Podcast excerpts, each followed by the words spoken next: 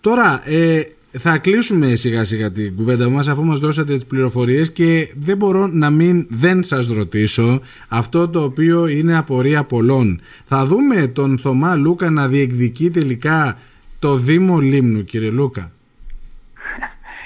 Λοιπόν, κύριε Σκαφέτη, καταρχήν αυτή τη βδομάδα την Παρασκευή κλείνει ένα μεγάλο κεφάλαιο για μένα. Κλείνει ουσιαστικά το κεφάλαιο της ένστολης σταδιοδρομίας μου, διότι παραδίδω την Παρασκευή το τάγμα στο διάδοχο και σιγά σιγά περνάω στον ιδιωτικό βίο.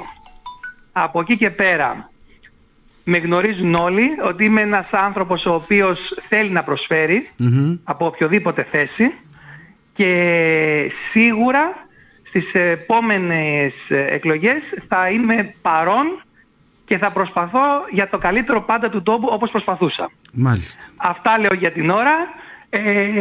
Από εκεί και πέρα θα έρθει ο καιρός να πούμε και περισσότερα πράγματα. Μάλιστα. Εντάξει, το κρατώ. Δεν θα πω κάτι άλλο.